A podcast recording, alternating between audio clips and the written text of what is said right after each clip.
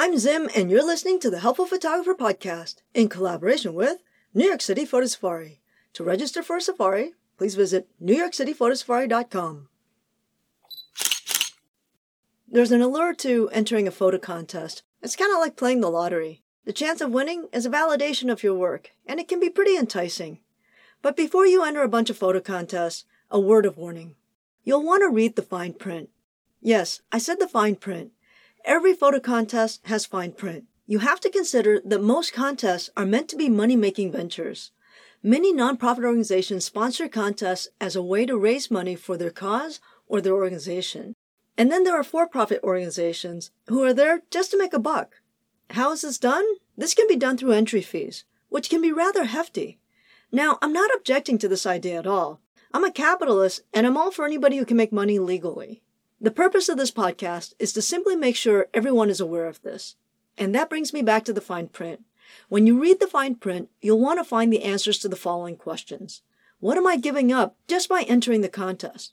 What if I win? In the least, they'll want the right to use the image to announce the winner.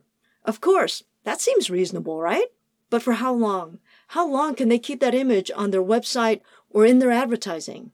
The other question is, what else are they allowed to use it for? How much of the copyright are they claiming to your image? Or another way of putting it is, how much of the copyright are you agreeing to give them? I remember reading terms of one contest that claimed all the rights to any image that was simply submitted. And at that point, I wondered if they were building a stock portfolio that they were planning on selling. This would mean that they would be able to profit from your images forever, and furthermore, be able to sue you if you were to use that image. And the best part is you paid them to give them the right to do that.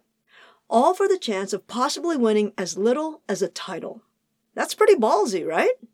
So before you rush off and enter some contests, make sure you read the fine print. I'm not saying all contests are rigged this way, but many are, and you just need to be aware that you are entering into a contract. And if you find the terms agreeable, by all means, enter away.